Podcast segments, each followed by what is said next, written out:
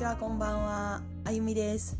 えっ、とサマーヒルスクールにつくついて話す第3回目。一応今日が最終回です。でえっ、と前回まではまあサマーヒルスクールの最大の特徴であるミーティングについて話をしました。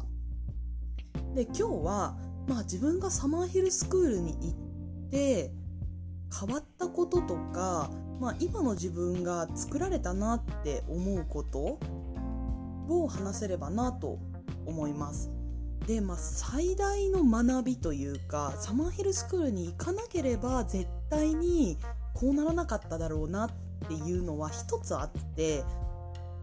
それはですねとりあえず話すとりあえず声に出して説明するやっぱりあのミーティングの話もそうなんですけれどもあの声に出さない出すこと声に出すというかきちんと相手に伝わるように説明することっていうのがすごく求められる環境だったんですね。で、えーとしかもみんな真剣に聞くし自分が話さない話すまで、まあ、待って待ってるというか待ち構えてるっていうような雰囲気でまあなんでしょうね待ってくれてるっていうと言い方すごくいいんですけど待ってくれてるっていうような雰囲気よりかはもう強制的にでも話さなければいけないみたいな雰囲気でかなり鍛えられたかなと思います。で、あのー、本当に前回も話した通りいろんな年齢の人がいていろんな国の人がいるので、えー、その人たち全員にちゃんと伝わるように話すであの多くの人の前でしかも英語は私の母国語ではないので、まあ、それはですねすごく鍛えられたと思います。で実際に言うと私はミーティングで議題を持っていって話すことっていうのはほとんどなかったんですけどその周りの人が話しているのを聞いているだけでも今振り返ると本当に何だろうな大きい影響があったなと思います。で今実際仕事をしていて、えーと、マネジメント管理職の立場なんですけれども、まあ、管理職としていろんな人の話を聞いてそれを取りまとめて、えー、なんでしょうね共同体、まあ、共同体じゃないですねそのチーム全体の人が最終的には、まあ、賛成派反対派がいてもあの同じ、行動アクションを取るっていうのに持っていくっていう力は、まあ、そのミーティングを見て覚えたものだなと思います。あとは何ですかねあとサマーヘルに行って学んだのは、まあ、やっぱりどんな環境に行っても自分が楽しもうと思わないと楽しめない。の時に話した通り私はすごい学校が小学校が嫌いでずっと環境のせいにしてたんですよね。でただサマーヘルスクールに行ってあの楽しくないなとかちょっと辛いなって思った時期も正直あってとか合わないなって思った時期も正直あったんですけど、えーと、今思うとなんか何ですかね純粋にサマーヒルスクールを楽しめてなかった素直に楽しめてなかったあのサマーヒルスクールに行く前にあ本を読んでサマーヒルスクールに行ったことのある女の人の本を読んでいてでなんか彼女みたいにならなきゃいけないと思っていて自分なりの楽しみ方っていうのが、まあ、できなかった。特に初めの2年ですね。それは本当に残念だったなと思い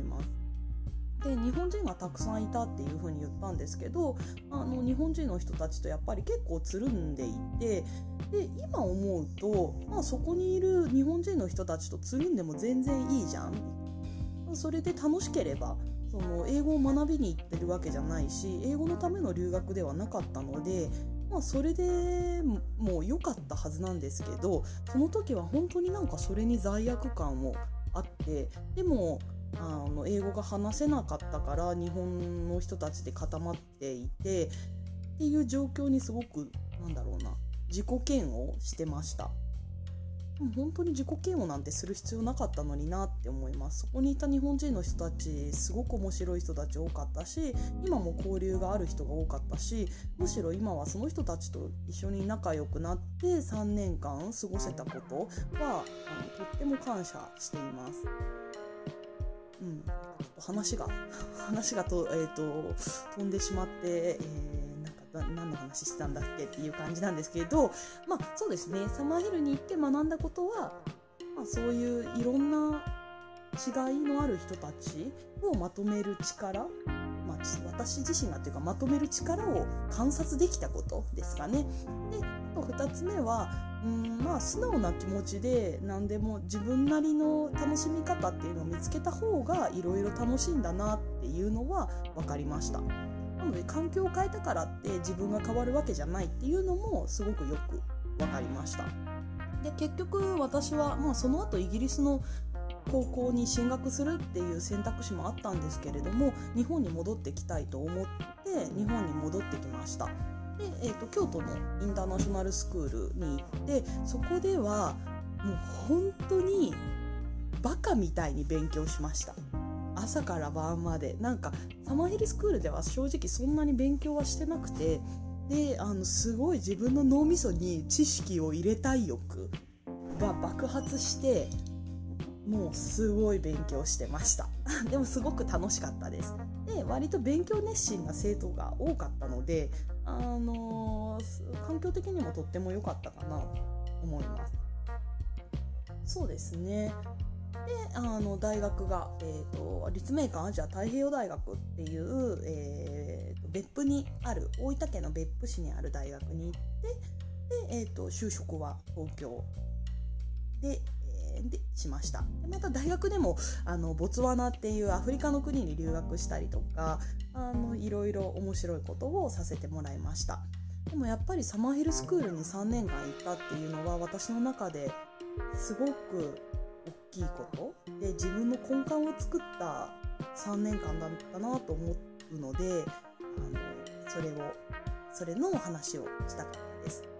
でまあ、ちょっとあのなんだろうな今まで実はあんまりサマーヘルスクールに関して話すこととか自分から積極的に言うことがなかったんですね。で理由としてはやっぱり母親がうん一時期私がサマーヘルスクールに行って帰ってきた時にすごく周りの人にサマーヒルスクールイギリスに1人で行ってたっていうのを周りに言うのを嫌がっていた時期があってうんかそれで私もああなんかあんまりサマーヒルのことって言っちゃいけないことなのかなと思ってずっと言ってなかったです。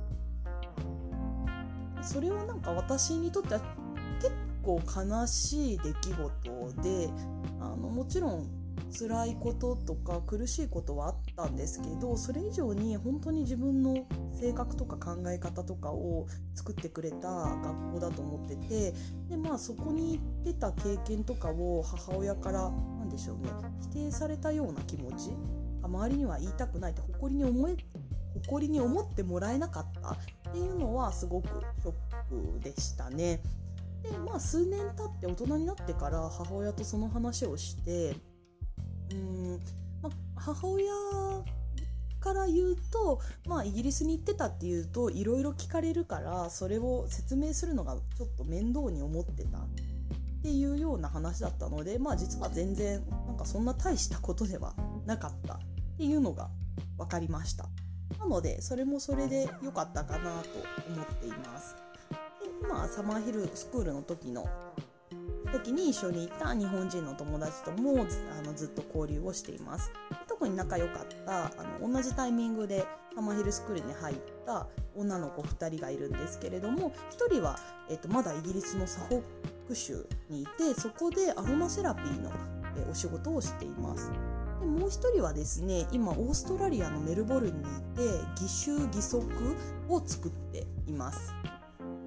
面白い友達が世界各国にいてそれはそれで幸せだなと思います。は